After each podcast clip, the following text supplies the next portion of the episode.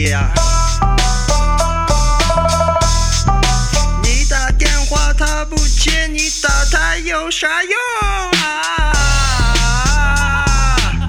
你打他有啥用啊？你打他有啥用？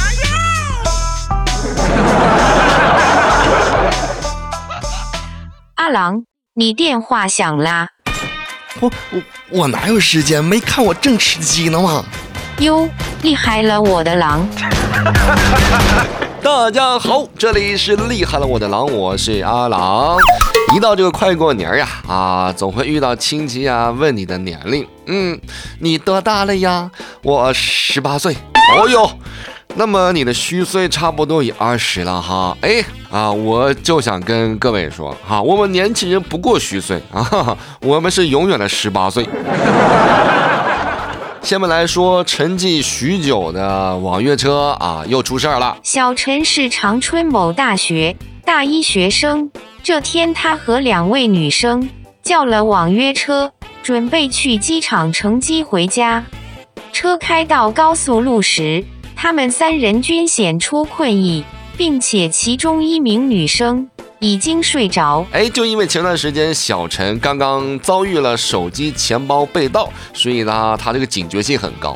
嗯，他当时呢就怀疑说网约车司机是不是给我们下了迷药呀？于是他就拿出了防身用的水果刀啊，要求司机于某停车，并且报警。那么在争执的过程当中，小陈将驾驶员于某划伤。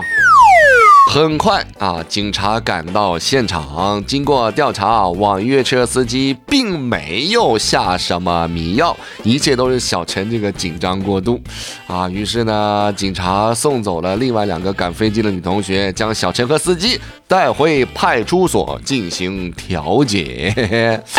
和你说你犯困你就划司机啊？咋地呀？是司机让你晚上不好好睡觉啊？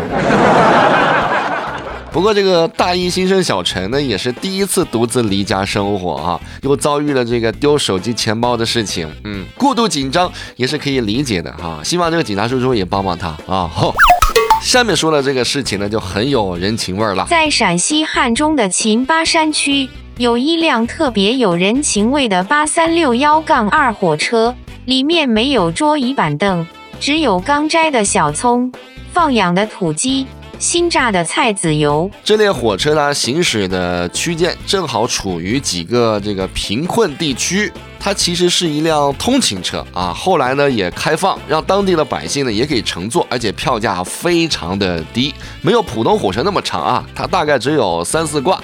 当地百姓呢也会乘坐这辆火车去外地啊，这个卖一些自己的土特产。但是呢，工作人员发现不一定都能够卖完，所以呢，他们就把火车上的某个地方开放出来，让大家在火车上也可以交易。嗯，非常好哈，有机会呢，我一定要上去买只土鸡。哎，这个事情呢，听起来很温暖哈。下面这个事儿听起来呢，就有点冷漠了。前不久，南京朱女士扫码使用共享单车时，发现车辆被上了丝锁。附近商铺店员称，他们下班要用，所以锁了起来。由于这个店员的态度不好啊，朱女士呢一气之下啊，就走了三公里，硬是把这个被锁了的单车扛回了家。哎呀，这个共享单车真的是国民素质的检测器啊！官方的工作人员也说，他们每天至少呢都会接到一二十个类似这样被锁的事件。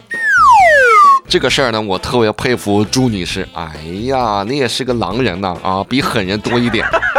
不过大姐哈，你听我一句劝啊，跟这种私自占用公共资源的人呢，没必要耗费自己的体力啊。生活中总有那么一些人，惹得我们这个心情烦躁，肝火上升。